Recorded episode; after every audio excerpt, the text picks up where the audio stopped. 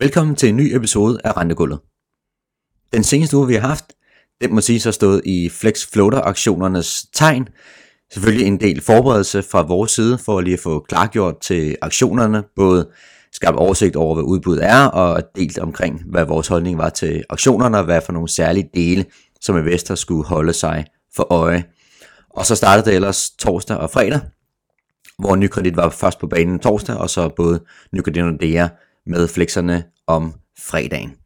Så jeg tænkte lige først at starte den her podcast med at lige at fortælle lidt omkring, hvordan er det egentlig gået her de første to dage af aktionerne.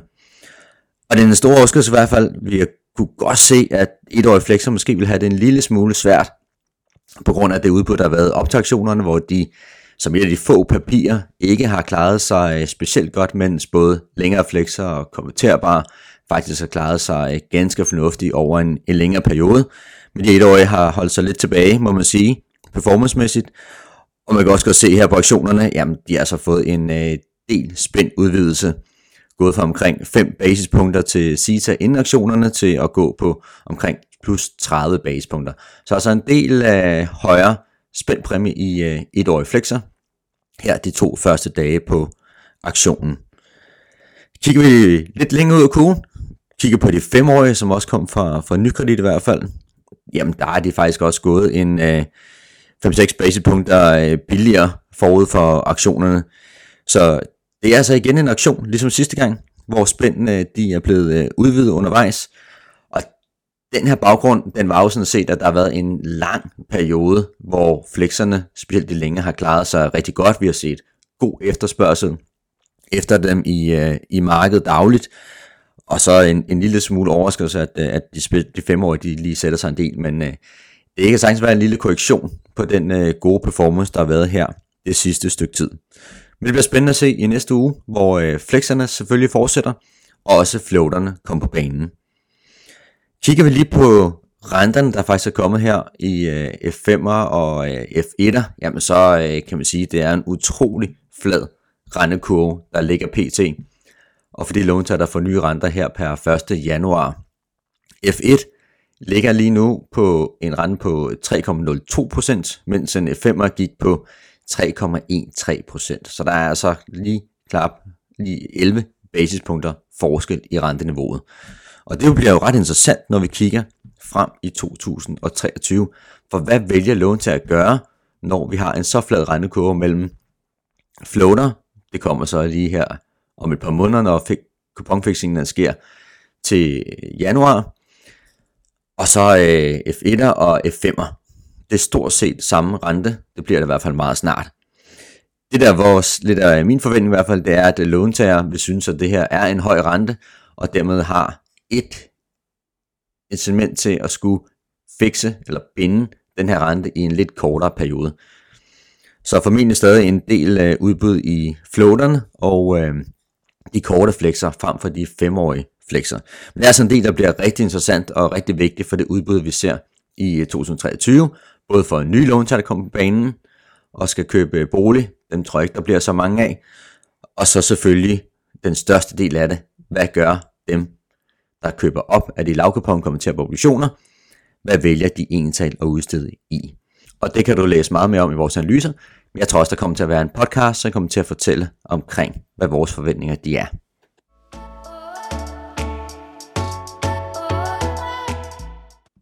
Det jeg vil bruge lidt tid på i resten af denne podcast i dag, jamen det er at gå lidt mere i detaljerne omkring, hvordan det er, vi finder rentetillægget på de floater, der kommer på aktion.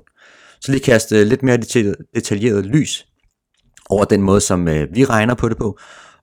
Fordi der er faktisk nogle tekniske dele omkring kuponfixingen, som vil være interessante for investorerne, og som de lige skal have et lidt øje for, når det er, de skal finde ud af, hvad for et rentetillæg, som de synes, de har lyst til at byde på på de her floater.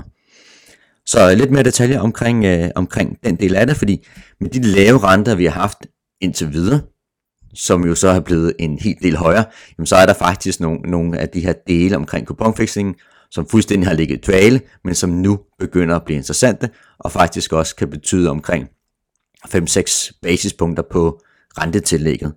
Så det er bestemt værd at holde sig for øje. Men den måde, som vi starter med at regne på de her floater, det er sådan set først at finde ud af, hvad er det for et cashflow, vi kan forvente, der ligger i den her floater, der nu skal sælges.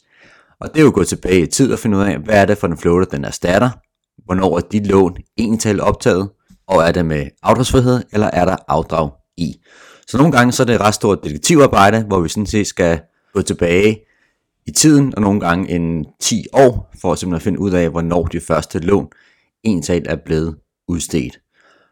Når vi har styr på det, jamen så har vi jo en idé om, hvor lang tid er der tilbage på de her lån, og vi har også en ret god idé om, når vi kigger på afdragsprocenten på den floater, der netop er udløbet, jamen hvor mange afdrag ligger der egentlig talt i den her floater. Og når vi har styr på det, jamen så har vi faktisk også styr på det forventede cashflow, som der kommer på den her nye floater. Husk på, vi kender jo ikke cashflowet til at starte med. Vi får først cashflowet fra institutterne af, når der lige er gået en tre til fire måneders tid. Så i starten, jamen der er det simpelthen det bedste gæt. Og nogle gange så betyder det altså en del, når vi har en stejl accessorkurve på flexerne, jamen så betyder det jo noget, om der er en del afdrag, som man får i starten af perioden, eller man skal vente til at få det hele tilbagebetalt, når floateren den øh, udløber. Så hvis vi lige skal bruge den her Nykredit floater, Cita seks måneder juli seksogtyve, der kommer på auktion den toogtyvende Lige bruge den som øh, eksempel, lige på at forklare omkring, hvordan der vi kommer frem til det endelige rentetillæg. Jamen så for den her, der har vi estimeret, at der er en øh, rest løbetid på lånene, som ligger i gennemsnit omkring øh, femogtyve år. Og vi har også estimeret, at andelen af lån med afdrag, det ligger omkring fem til seksogtredive procent. Og så er sådan set cashflowet på plads. Næste step, jamen det er jo sådan set at finde en ko af flexer, der matcher det her cashflow, der ligger på floateren. Og når vi styrer på den ko af flexer, jamen så har vi jo første step på at finde ud af, hvad skal et fair asset swap spænd være på den her floater, der er på auktion. Så det vi gør, vi finder selvfølgelig den ko af flexer, som matcher cashflowet, finder et øh, vægtet asset swap på den ko af flexer, og det er sådan set basis. Så skal vi så se, se på, jamen, hvad er det for en øh, floater-rabat, vi skal lægge ind til den her aktion, og på øh, det marked, vi har P T, jamen, der har vi lagt omkring femten til sytten basispunkter ind på de her tre til fire-årige floater, der er på øh, aktion.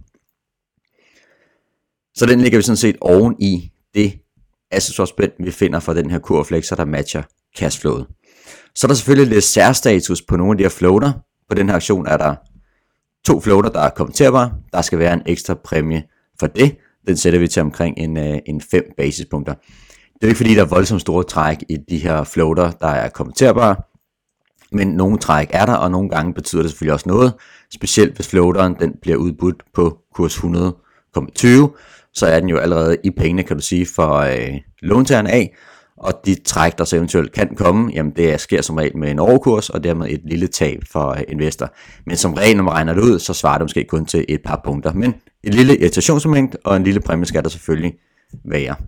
Men for den her Nyk Cita Floater seksogtyve, som vi bruger som eksempel, er der ikke nogen kommenterbare status på. Det vil sige, der skal selvfølgelig ikke være nogen præmie for den del af det.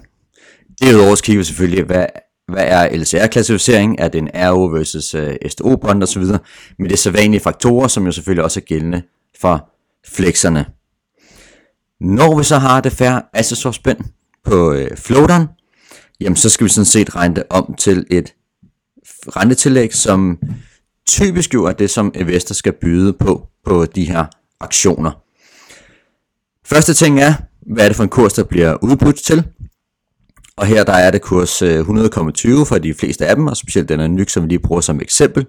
Det vil sige, at der er tyve øres øh, overkurs. Grunden til, at de udsteder til hundrede komma tyve, jamen det er selvfølgelig, fordi der er tyve øres kursfordrag fra låntager, så afregningen mellem institut og låntager bliver efterfølgende på kurs hundrede.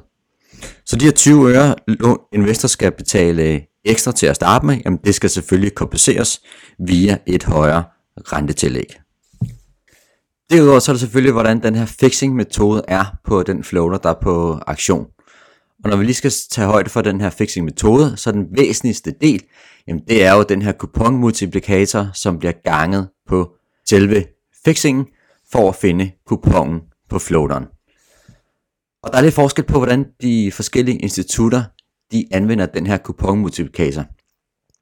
Hvis vi lige tager en Nykredits eksempel her igen, jamen så har de sådan set, at de siger, kuponmultiplikatoren, som jo er de her tre hundrede og femogtres delt med tre hundrede og tres, det vil sige større end en, der bliver ganget på både selve fixingen plus rentetillægget.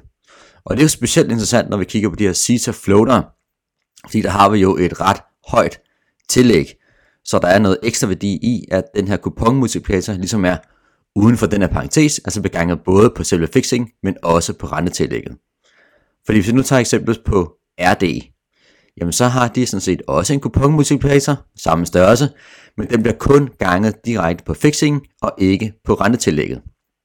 Så når vi har sådan en rentetillæg på Cita-floateren her på noget over halvtreds basispunkter, jamen så betyder det selvfølgelig noget, at man lige ganger en faktor på, der er en lille smule større end en. Og tager vi igen den nye juli seksogtyve Cita-floater som eksempel, jamen sådan i vores beregninger, jamen så svarer den her kuponmultiplikator, den giver altså en værdi, der svarer til cirka fjorten øre over floaterens løbetid.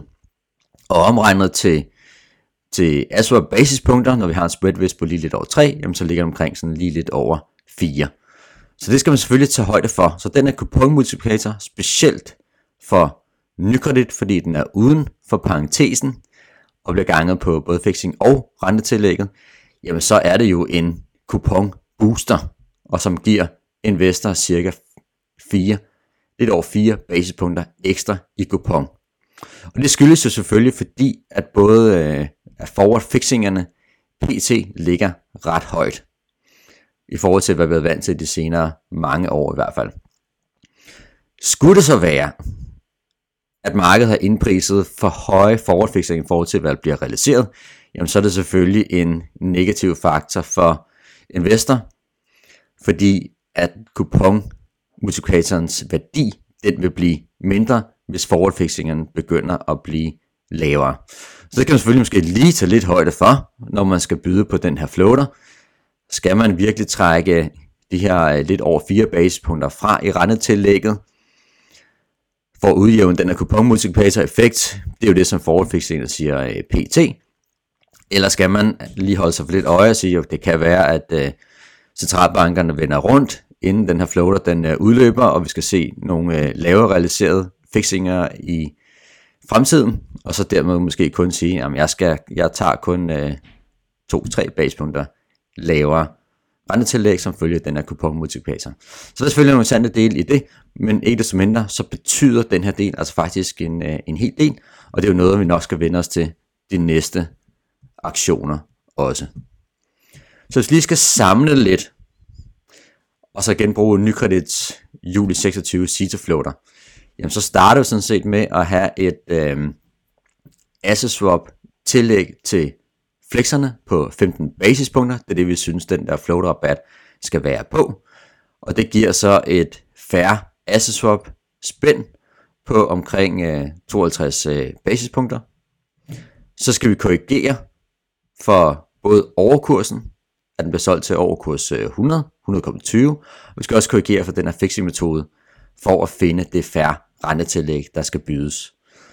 Og korrektionen for fixing-metoden, som blandt andet afhænger af, at den Cita fixing, der er, der er på den her floater, og så er der en kuponmultiplikator, som øh, giver et øh, boost på fremtidige kuponer, jamen så trækker vi faktisk seks basispunkter fra, for at kompensere for den her overkurs på de hundrede komma tyve, jamen så lægger vi sådan set også seks basispunkter til. Det vil sige, at det rentetillæg, som investor skal byde, alt andet lige, vil så matche det fair asset swap tillæg, som, øh, som man synes, der skal være på den her floater. Så det vil sige, at vi når frem til et, et fair asset swap spænd på omkring de her treoghalvtreds basispunkter. Og det var så lige bestemt på flexernes prisning og floaterens prisning forud for auktionerne. Så er der selvfølgelig sket noget her torsdag og fredag. Det vil sige, i starten næste uge her, jamen der kommer vi med et øh, nyt knivskarpt bud på, hvordan vi synes, at de her floater, de skal, de skal prises, og hvilke rentetillæg investor skal byde. Men det var lige lidt detaljer omkring, hvordan vi regner på de her øh, floater. I er selvfølgelig altid velkommen til at tage fat i os, hvis der er spørgsmål, men ellers så følg med i analyser, som vi sender ud omkring, hvad vi tror, de her floater, de kommer til at skulle øh, gå på fairmæssigt. Det var alt for den her episode i dag. Tak fordi I lyttede med, og god dag.